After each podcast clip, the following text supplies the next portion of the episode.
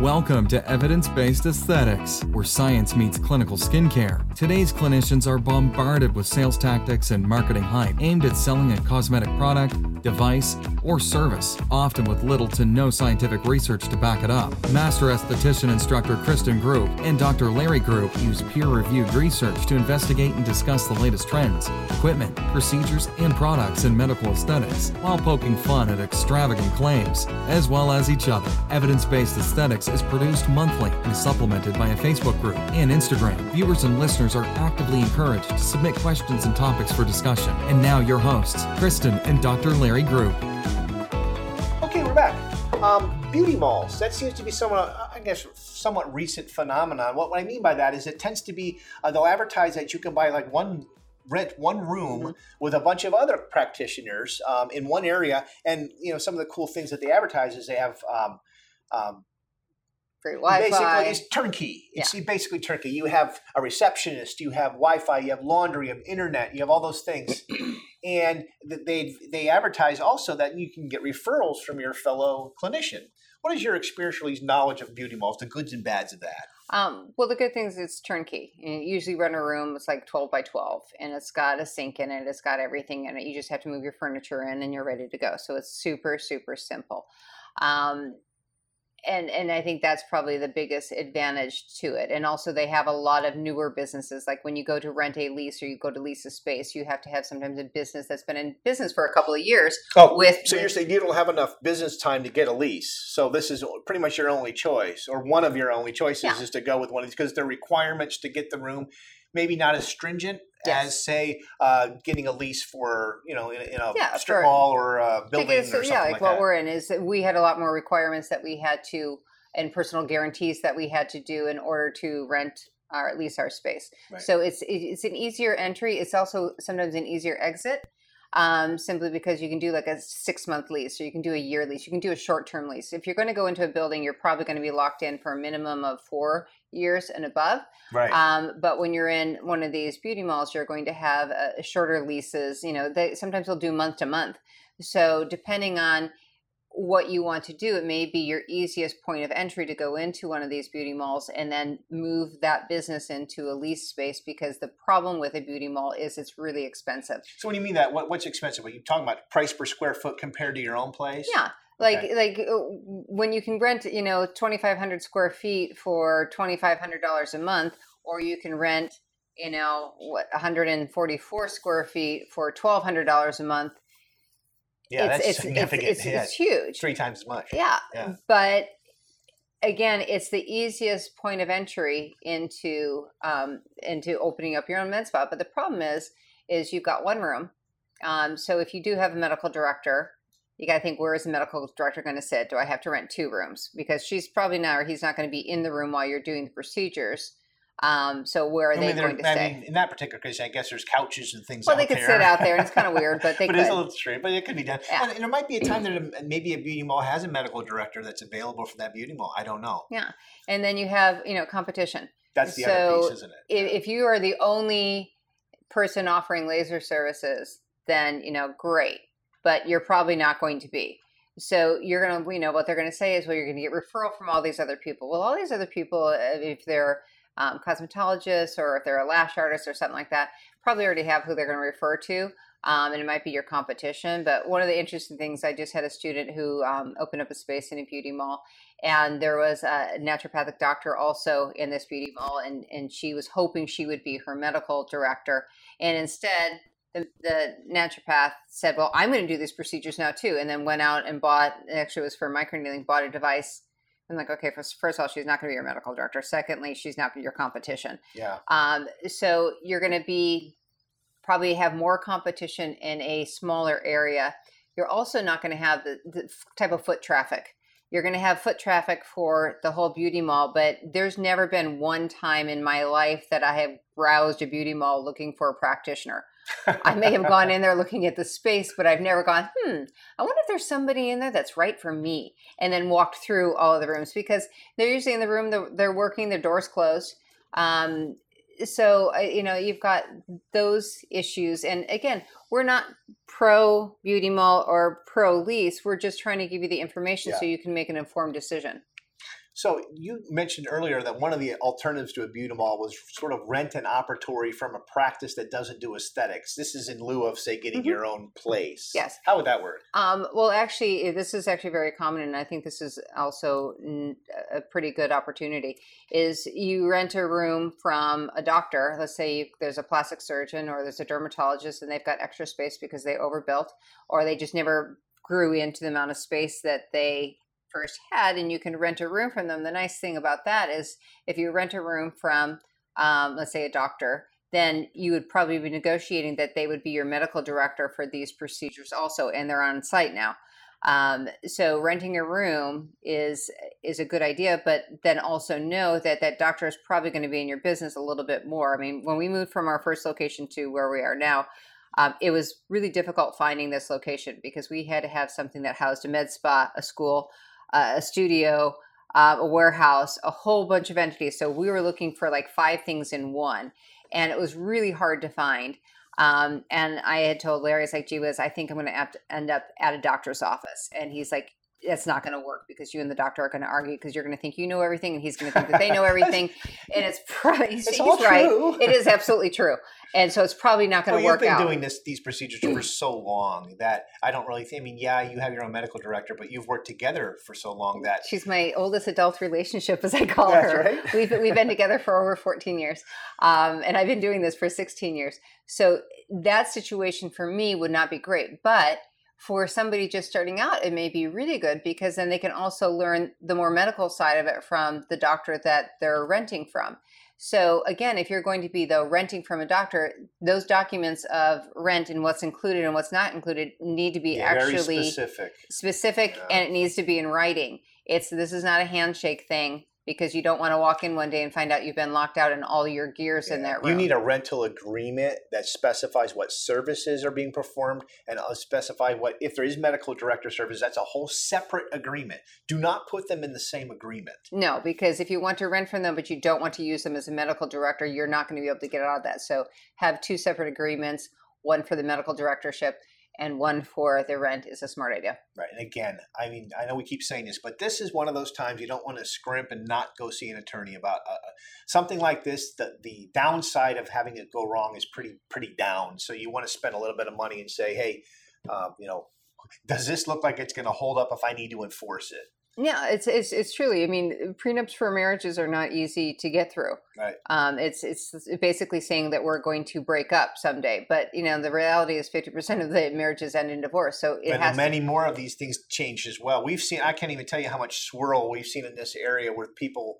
It's almost incestuous who's going where within a couple of months. So it does happen is our point. And just be prepared for it. If you have a conversation and put it in writing ahead of time, it actually takes the stress out of it mm-hmm. a little bit. Um, now let's talk about um, just traditional leasing, if you will. You're going to want to do your research. Now, again, this isn't a course on, on renting, but you want to look at at least what the dollars per square foot is. What the T I or tenant improvements is, which means how much money is it going to take to get the facility the way it is to the way you want it to be. And of that, how much is the landlord willing to pay of that? You need to look at your triple net services. What that means is there's, like, there's extra fees for the garbage, the common area maintenance, things like that. Um, Increases in your lease your, every year. Your, yes, your, your lease increase, if you will, um, the parking. Um, in many cases, you have to look at your lease term. There's specific uses, which means that this in the lease it says you cannot use it for this thing. You want to make sure that the lease that they that the landlord has, because remember, in many cases, if you're going to go, uh, you know, you're going to go use an agent, which I think is a good idea. Uh, but the agent doesn't necessarily know what the specific use terms are of that building, so he just he or she just shows you know potential renters to that place. You say, well, I'm going to do I'm going to do a medical service and I'm going to do lasers. It might be something that the landlord has an objection to, mm-hmm. so you need to know what the specific use is. Obviously, you need to know what the term of the lease is. Um, you're going to have to figure out your credit because they're going to be asking for that. Well, they also want personal guarantees. That's right. You got a personal guarantee. That's not unusual. We had to do one. We had to do it. And what's what's funny is um, the first lease that we got on, on this space was like a forty-page lease. It was ridiculous. And we bent back and said, um, we're not signing this. This is a forty-page lease. It needs to be smaller. And then they came back with a much more... It was like five pages. Yeah, smaller, more readable. Because, I mean, forty, forty pages, there's a lot of crap in there that you're never going to get out of. Um, so, and then you also need to know at the end of that lease, what are your options? Are your options, you know, because... First re- right to re-up the lease. Exactly. And what is things. Your rate going to go to? And what is the market going to be doing? Because when we've had our first... office, our first med spa, the rates were actually lower because the economy was down. As we got close to the end of the term, the economy picked back up and the landlord wanted to raise the price astronomically, which that's when we moved into a new location. We moved our... Yeah, we actually spent less money to this to have more room too. Yeah. Um, and we, we have, um, parking is something we have to consider. We have decent parking here, and signage was a weird one. In our lease, it says we're not supposed to have signs, but our next door neighbor in this, in this complex has like nine thousand signs. So, uh, obviously they're not enforcing that. Now, yeah. in this particular case, which is odd again, Chris doesn't want to advertise, but most of the time when we're talking about a med spa, you'd you want, want to have signage. So you have to have that conversation. This is your time to negotiate for things like tenant improvements. Okay. So this is the time you're going to want to have the conversations about all these things. Don't like think to yourself, well, I'll deal with this later. It needs to be in the lease or it didn't happen. Exactly. And one of the things that you have as a bargaining chip is if you want more T Is, then you may have to increase the length of the lease. Right. Or pay more per yeah. square foot. Or like here, we had to put in a bathroom. That was one of the requirements. We had to put, for them to be able to take and make our studio and give us the proper air conditioning for it, we had to agree to put in a bathroom. Um, we needed one anyway, we needed one. But still, but yeah. still, that was one of the and things. Pay for it. Yeah. yeah, and we had to pay for it. And when we leave this building, um, then we leave it in better shape than when we found it. Yeah, this was just a straight warehouse and probably one of the ugliest buildings I've seen, and it's now pretty darn yeah. nice. But yeah, and you know, that's the thing. Keep that in mind when you're getting ready. I've seen people, in fact, two of the places that went out of business recently probably put, I don't know, two, three hundred thousand dollars of glass and beautiful floorings and things. It's beautiful, but you got to keep in mind, you got to pay for that stuff. If, if you're, if you don't have a steady business, um, it's very difficult to get out from underneath that overhead. So keep that in mind. And I've seen some really beautiful places go under. Um, it doesn't, obviously it has to be clean and it has to be nice, but it doesn't necessarily have to be super expensive. Mm-hmm. Um, last thing is, is I think, just like I keep saying, is, is you want to consider running the lease by an attorney. I, I, I keep saying that, but every time that we haven't done something like that, or we know of people who haven't done it, it's come back to bite them. Yeah. And, and basically, once you sign it, you've agreed to it. Yeah. And and if it's, and we've gotten this, I mean, even in business dealings with other companies, that we didn't read the contract or the agreement well enough. Um, and when, then we had to honor that. It, it ended up biting us in the rear end. And I mean, so, I mean, we've made the same mistakes of not really taking a good look at the agreement. And, and so I would highly recommend you having somebody that is your attorney, not the building's attorney, um, take a look at it. Yeah. Someone that represents you. Definitely. Yes. Yeah. Don't just get someone, oh, we'll use the same attorney. No, that doesn't work. No. Um, you know, we just got into a bunch of issues here we talked about. Do you think, you know, is it time to hire a consultant? You're a consultant, Chris. So I know there's, you know, I know because obviously you're you're in favor of being consultant, but I've also seen you talk people out of using a consultant. So, I mean, there, there's a lot of careful consideration. And usually the number one thing I think is, is what kind of experience does a consultant have? What is your experience with being one and having used consultants? Oh, one of the interesting things that I always think of is there's this old joke of teachers who can't do teach. Right. Those who can't do teach. Yes. Right. Sometimes those who can't do consult. Um, so you really have to look at, have they actually opened up their own place? Because when we first opened up our place, and I will admit it, I, I mean, there were so many things that I didn't know I was supposed to do. A lot of it had to do with the actual lease, and a lot of things had to do with the insurance that I needed. And then also the business entities that I had to put into place that Taxes, I had no, we goofed all up. Of that stuff. I'm like, holy cow, you mean I got to sign up with this state and this, this city and this city? This is ridiculous. Um, so you really have to look at, at the consultant and what is their track record? Have they actually opened up their own space? I mean, I give a lot of um, uh, information out and, and I look at, you know, one of the reasons in our school, anybody that's an instructor for me, including myself, has to be currently working in the industry. And that's so they can keep their finger on the pulse of the industry and they know what new things are coming on. Uh, a lot of consultants charge a lot of money, but they've never actually owned a med spa, nor have they opened a med spa. Or fired a laser. Or fired a laser, but somehow they're an expert in being a consultant. I don't understand that. Um, Like, yeah, see, that, that, in that case, is I think those people become advisors. So you go to them for like one or two things, like a specific. I know a, a particular dermatologist whose husband's an accountant, and he's also considered himself the practice manager, and be based on the uh, the fact that he's an accountant and has uh, a M B A, he somehow has been running this practice. But then you went in there and had to fix so many different things. So the point is, is someone could have a very good experience at one thing, but if they haven't actually have done this exact job, which is open a med spa and work with patients, it's difficult to know the experience of others and the challenges of those who do do the same thing. Mm-hmm. Um, so what's, how important is it to be a clinician and do this as opposed as a consultant? I, I you know, I know there's a lot of consultants that are, are, are that aren't clinicians. I think that um, for me, I think that's one of the, the biggest things I would look for is, is do they actually do the work besides own it? Because there's a lot of owners, but not necessarily all owners are, are clinicians. Yeah. Well, one thing nice about being a clinician and the owner is if I have an employee who calls out, I can step in. Um, and that works for both my training and my procedures. So I, we only do procedures here, honestly, that I can do. Um, I don't do any injectables anymore. I outsource that to a wonderful injector. Um, I don't do that because it wasn't making any money on it. And also, if my injector called off, I couldn't inject somebody's now, real forehead. Quick, the reason why it wasn't making money is because if you had been the injector, I would have made it money. Probably would have been profitable. But when but, you're not the injector, I mean, you have to pay, you know, Allergan and, and the fees for these things. It's, and then it's a really good not injector. That, not, yeah, and a really good injector. Then it tends to be a lot less profitable. Yeah, and now it maybe still be beneficial to have a loss leader in there to bring people in people for the procedures it, right? Or to keep them there. But for me, it wasn't something that I made money on, so I, I didn't do that, um, or I stopped doing, I should say.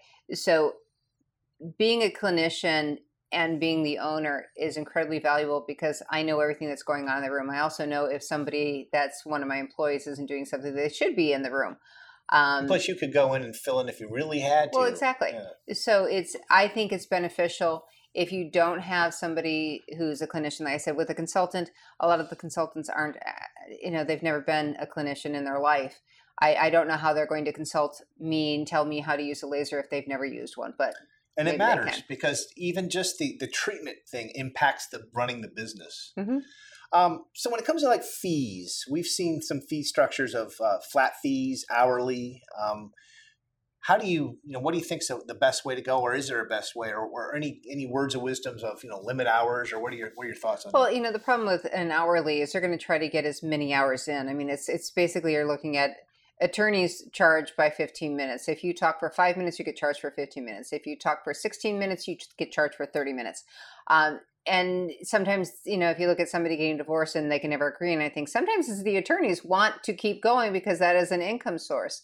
So oh, same with consulting. The same thing with consulting. So if you're looking at a flat fee to get you from point A to point B and how much is that worth, then you also need to structure into it how many hours is that going to yeah, get so you. That, that's the opposite side of this is in, in many cases with an hourly fee, you can kind of control that. For this hour, I need you need to be working on my stuff. When you do a flat fee and you need something right away, in many cases, Uh, that consultant could be busy and basically is not obligated to take your call right then. So I don't think there's a good way or bad way. I think it comes down to the consultant. Mm-hmm. There are good consultants that do flat fees, and there are good consultants that do hourly. I think that if you are going to do hourly, though, that consider that if you know how much they charge per hour, you might want to say to them, well, I, I we'll fine, we'll do the hourly thing, but I can only afford to have you work ten hours a month. And I need you to prioritize to do the most important things for those ten hours, whatever your budget is. If you give them an unlimited budget, they will spend it. They will spend it. And also, you need to have um, milestones put into place. Right. Uh, that they have to hit on a certain time structure. We've used consultants for other things of our business and had our ass handed to us by them not having any time. It's like, well, we'll get to that in two weeks. And it's like, dude, I needed it two weeks ago, not in four weeks.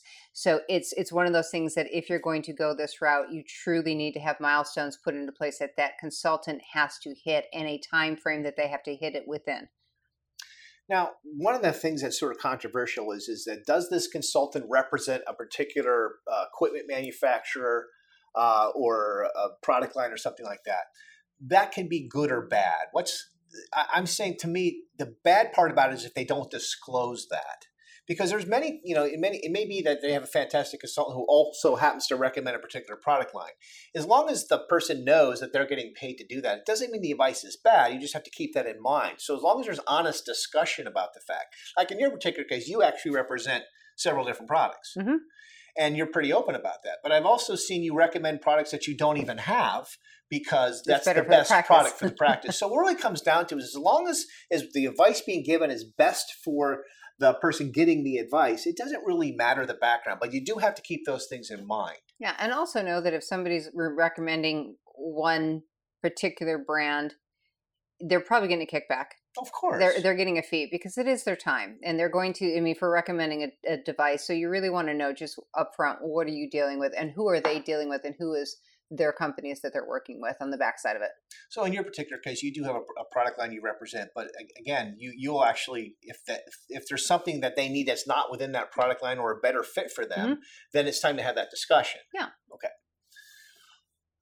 Do you think, I mean, basically, if we use a consultant, you can basically save some money and time if with the right consultant. Yes. Because if you overspend on the wrong equipment without that, that could be a you know three hundred thousand dollars, four hundred thousand dollars mistake. Mm-hmm. So in some cases, um, it's nice to have um, some advice from people who, like yourself, who say, hey, you don't want to start with this particular type of machine. Uh, let's let's let's use like a tattoo laser, for example. If they're not going to do a lot of tattoo removal, but it sounds like a cool thing they wanted to try, uh, because of the price of that laser, that might be something you tell them to wait on and focus on something that's more popular, like uh, permanent hair reduction, because that's still the number one procedure, right? Mm-hmm.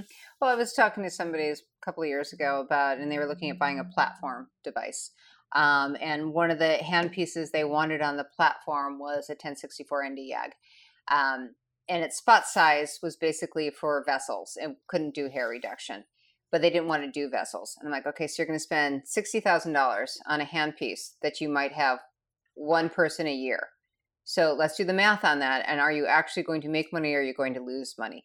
And, you know, the problem that you have is when you're getting started in this, it's all exciting, shiny, new, super fun. Um, sounds like a great time. And then when it comes down to reality that this is a piece of equipment that has to bring a profit and has to have a return on your investment, those are, you know, if you ask for the laser manufacturer, what's your R O I on it, they're probably going to give you an inflated number that you're going to pay this thing off in two months. Um, you really need to look at, are you going to be able to pay for this machine? And I was talking to a friend, so uh, one of the businesses that went out of business recently, and it's only been six months. And I said, you know, they had all kinds of Instagram posts beforehand that they're at this great hotel in California and they're drinking champagne and we're coming up with all of our ideas for what we're going to do. And it's like, dude, this thing's going out of business before it even starts, because if you spend so much time and money on the having fun to talk about the business, you're probably not going to be spending enough money. I mean, I'd rather save my money and and stay at home and have a glass of wine and have a profitable business than to spend all of it on the conception of the business, but not the real meat and bones. Yeah, I had a partner who opened a practice in Gilbert, and his uh, he let his wife do the decorating and figuring out like the business cards and the and the stationery and things like that. And that practice went out of business in about eight months from just the overspending of oh, know, the, the T Is and the, the spending on and getting everything in there is is astronomical. I've got a friend who's doing it right now, and it's like the T Is are one hundred eighty thousand dollars. I'm like, how much money do you have to make? Obviously more than one hundred eighty thousand, and that's just for the T Is. That doesn't include anything else. I'm like, you're one, getting ripped off. Two, you're not going to be able to afford it. Three, you're in a great location right now. Why are you doing this? You know, in my opinion, and I've worked with consultants on my own, one of the hallmarks of a good consultant is when they've tried to rein me in from spending mm-hmm. as opposed to getting me to spend. Um, and and that's, that, that you do get excited. You get sort of uh, – You know, you want to have everything to offer. In many cases, you need to make sure you segment to what you're doing and grow before you start adding those things. So, I mean, basically, with the right consultant, you can save a lot of time and money. And with the wrong one, you could lose you're probably a lot gonna, of yeah. time and money. But, and and I've had clients where I told them, it's like, listen, um, I know you're in, like, you don't want to hear this, but the truth of the matter is, if you want to buy another piece of equipment, you have to run it by me first, and I get to say whether you do or not. I'm I would rather have somebody start smaller and then use the profits to start buying down the next purchase, instead of buying a million dollars worth of equipment and then losing your rear end eight months later. It's much easier to take something that's profitable and then grow into more profit. So if you're if you're just talking, if you're if you're using the salesperson as your consultant, you're probably yeah, that's that's a huge mistake in my opinion. Yeah, you're you're probably not going to make the best choices, because again, it's shiny, it's new. If you've got good credit, they're going to take advantage of it, um, and and they're going to have you overbuy, and then you've got you know twenty thousand dollar nut to cover every month, and basically you're looking at five grand a week. And then you see how many people are on your books, and you start getting stressed out, and then you make more poor decisions. Yeah. So the planning portion is, is, is truly the most important part of this. And if you need help with it, because this is kind of an uncharted area still, even though we've been doing it for a while, you should reach out for some help. Yeah. So you know, let's, you know, we're going to do an in-place break here. Uh, the advertisement is you. We're basically going to talk a little bit about what you do for consulting. Uh, they get a hold of you at what? How do they get a hold of you if they want to um, talk? Aesthetic Medical Incorporated. Um, phone number is right there. It's four eight zero, six five six, two five five one. Um, and we can set up a time to just basically talk about a bug in front of my face. Um, talk about what you might need. And from there, we'll just move on. Okay. So is that going to cost anything to have an initial consult? No, you? no. The first half hour is free. Okay. Um, I don't charge for those opinions. Um, once we decide if you're going to engage in working with me, then we work out what the budget is, okay. um, how much time, how involved am I going to be? Um, is it where you already have a practice? I mean, sometimes the practice is already in place, and all I'm doing is going in and working with the staff to make them more profitable and, and show I- them how to make more revenue. I've also seen you, you kind of advise on what equipment to buy, because you do have really good relationships with a lot of, besides your own line of stuff that you represent, with other lines. Yeah. And in many cases, I've seen you negotiate better terms and better pricing, even if it wasn't your piece of equipment. Well, yeah, and there's different things that we'll talk about a different day called recertification fees that laser companies like to put in. And so um, I just worked with a company to basically have those recert fees um, after they went out of business removed off of their device so they can try to sell it. Um, so, I mean, it's unfortunate they're not in business anymore. So now we have to figure out how to unload everything, um, which is something actually I work with too. Yeah, I've seen you help people get out of It's like, how, how, how do we get too. out of this bad situation? Well, gee whiz, we're going to have to sell everything. Where are you going to sell it? Um, so I work on, you know, not just getting businesses up and started, but also doing profitability and revenue enhancement for that business. But also, if the business doesn't thrive and it goes out of business, then what do we do? So now you represent a line of lasers, is that right? Yes. What line are you representing right now? MetaCreations. Okay, and where is that located at? Las Vegas. Okay, and those are made in U S, made in, in, in Vegas? Yes. Cool. Um, and that's a full line of everything that you could possibly want, or yes. most everything. Most everything. Want. And then you also, obviously, you're the C E O of Skin Stylist, yes. so we know that you run that. That's a microneedling yes. device, right? Yes. Um, anything else that you're, you're you can get them? Can you get access to used equipment if you need it? Absolutely. Okay, and you could help them probably figure out what, what to do with their used equipment. I can as get well. trainers. I can get service uh, for most machines. There are a few machines out there that's hard to get service on. Okay. Um, but with our, our staff that we use for training, we can train on pretty much every machine, and we that's a, it, there's you know when you look at pre-owned, the bad thing about pre-owned isn't that it's pre-owned. It's can you get service and can you get training? Right. Um, and can you get a warranty if you want? Those... Now that you're able to do that with your with MetaCreations, is yes. that you guys can actually warranty other people's used equipment. Yes. Is that right? Yes. And you also take that stuff on trade as well. Yes. Okay, so that's a good thing. Yeah. Uh, I would say, you know, having been in this business for a little bit, uh, the used laser market is is very similar to the used car market. The same kinds there's of people. There's good people and there's bad yeah. people. So you got to be really careful with that. What sometimes seems like a really good deal. What Chris is saying is is that if you can't get service or parts, and I don't mean to, because they're available. In many cases, a lot of these manufacturers, because they want to depress and stop the used market, if you didn't buy them new from them, You're dead they will them. not sell you either parts, say you need uh, tips or consumables, they will not sell you a warranty, or they may make you do something called recertification fee, which is, okay, we'll let we'll let the new person have this, but this new person's going to have to pay thirty thousand dollars, forty thousand dollars for us to recertify it, which basically means an inspection that's probably worth two thousand dollars. Yes. Now, you guys do do inspections of equipment, but yes. you don't do recertification fees. No. Is that right?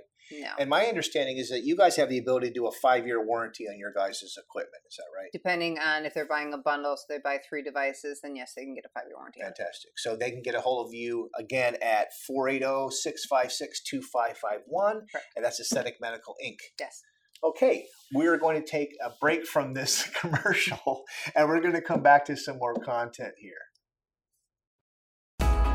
Evidence-Based Aesthetics is brought to you by Aesthetic Medical Incorporated, bringing you MetaCreations, a revolutionary line of cosmetic lasers manufactured in the U S A. Take a tour of the factory, meet with industry experts and clinicians, then catch a show or enjoy a nightlife in Vegas, and let the MetaCreations pick up the travel tab. A second showroom is in beautiful Scottsdale, Arizona. Call Aesthetic Medical today at four eight zero, four three zero, seven seven nine five. Okay, we're back. Um, We're going to talk a little bit about before you get to purchase equipment. Again, this is me slapping your hand saying it's not time to buy yet. I always say stop, drop, and roll, which means there's a three important things. They're not really stop, drop, and roll. What are the three important things for equipment? Say, I like to say slow your roll. Slow your roll, yeah. It's safe, uh, safe effective, effective, and profitable. profitable. In that order. Right. Now, why is it important to be in that order? Um, okay, so the first thing is safe. It has to be safe. And safe to who? Has to be safe, safe to you or safe to the patient? Both. Okay. So especially safe to the patient because I'm not going to sue myself. Okay. So it has to be a safe device. If it isn't a safe device, and there's lots of devices out there, there's, I mean, people call me up asking about certain lasers. I know most of them, but once in a while, I'm like, I don't know what that one is um, because it's not coming through the normal channel Uh, distribution, so I don't really know what it is.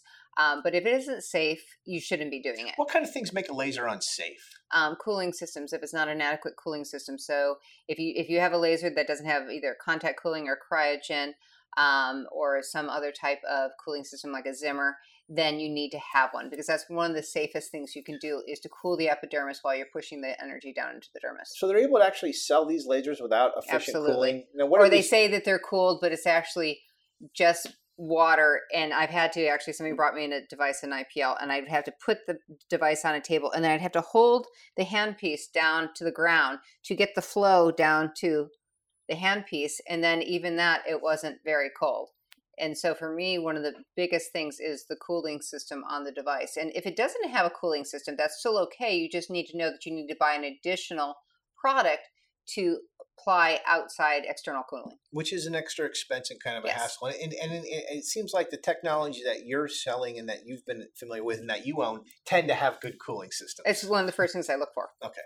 So would you advise that to be one of the first things Absolutely. they look for as it's, well? It's got to be, yeah. And okay. it's got to be safe. And then it has to be effective. So if you're trying to grow your business, you have to be effective because if you don't, you're not going to get referrals and you're not going to get repeat business. So you have How do you to know have, if something's effective? Because every every every salesperson I've ever worked with brings me a study from something. Brings and you says, the white papers. You know, yeah, and it's going to be like, you know, this there's their stretch marks went from they you can go from zero to hero in one treatment, and it never seems like what they say is actually true. How do you yeah. know? Well, you know, one, if people like to depend on before and afters. Um, okay. Unfortunately, you see before and afters that have obviously been doctored. Or the angle's wrong, or the lighting's Lighting wrong. Lighting is so bad on uh, Or you'll see yeah. somebody who, you know, is talking about, um, you know, reducing the fat submental. And you'll see the first picture where it's all this fat and the person's like this. And then the next picture, they're like stretching it out. Neck out yeah. I mean, if I could just do that right now, you see. Or one's sort of smiling, and then the next picture, they're really like, smiling. I know.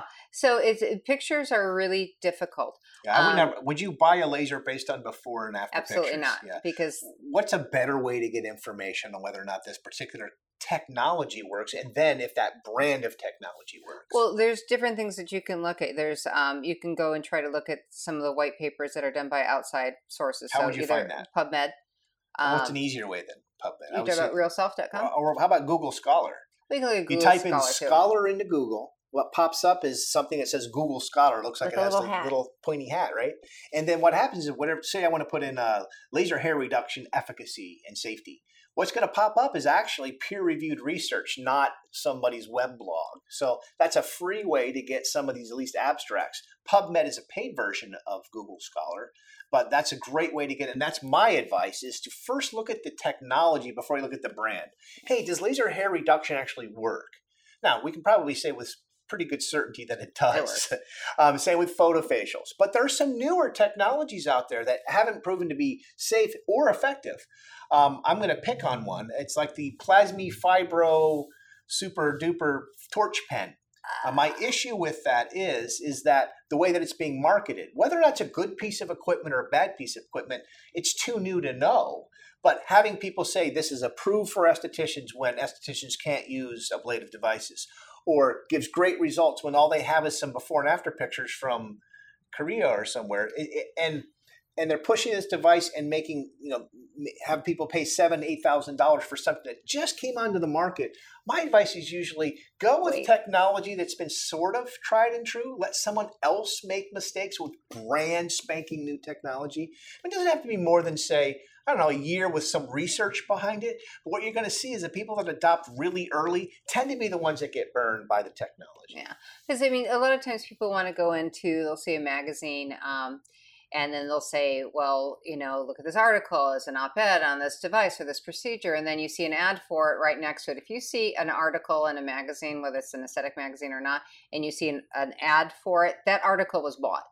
Yeah, no, exactly. Um, it's There's not so much a, of that. It's not a real or, or if article. It's, if it's in Vogue magazine or if it's on the doctors, all these things are paid for placement, guys. Yes. It doesn't mean that it's completely bogus, but it doesn't have the same weight that peer-reviewed research. What that means is that peer-reviewed research means that some investigators who don't have a financial interest tested out the piece of equipment, wrote it up, submitted it to a panel of of doctors and professionals who read it and say, yep, that looks like they did the science right, and then published it in a journal for just things that have that, as opposed to someone who puts it on their web blog um, or a beauty influencer. That I mean, I know that the, the, the age of influencers are everywhere, and I'm not anti-influencer, trust me. But I will say that that's not an influencer. Having Mister T sell you something, or having uh, the Kardashians sell you something, doesn't necessarily mean that that's a good or bad product. It does. It just means they're they're getting paid to talk about it. Well, not only that is, I mean, hair reduction works. I mean, sure, it's been around for a long time. But if you have blonde hair, hair reduction isn't going to work on you. Or red hair, yeah, yeah, or red hair, so or gray hair. So you have to understand that even though it might work for one person, it might not work for the majority of people. So you really have to, like I said, to see if something's effective. Um, I've also gone on real self dot com. Um, it's a little bit biased or a lot of it biased, but basically you get a thumbs up if it's worth it. These are from people that are doing the procedure, or a thumbs down if it's not worth it. Yeah, I mean, I, I think research, Real Self, the good part about it is, is it tends to have a lot of people weighing in, but keep in mind uh, the people that the, the, the people that are responding to that are paying to be able to be able to respond mm-hmm. to that, and they tend to be the people that are offering the services. So I'm not saying it's a bad or good thing.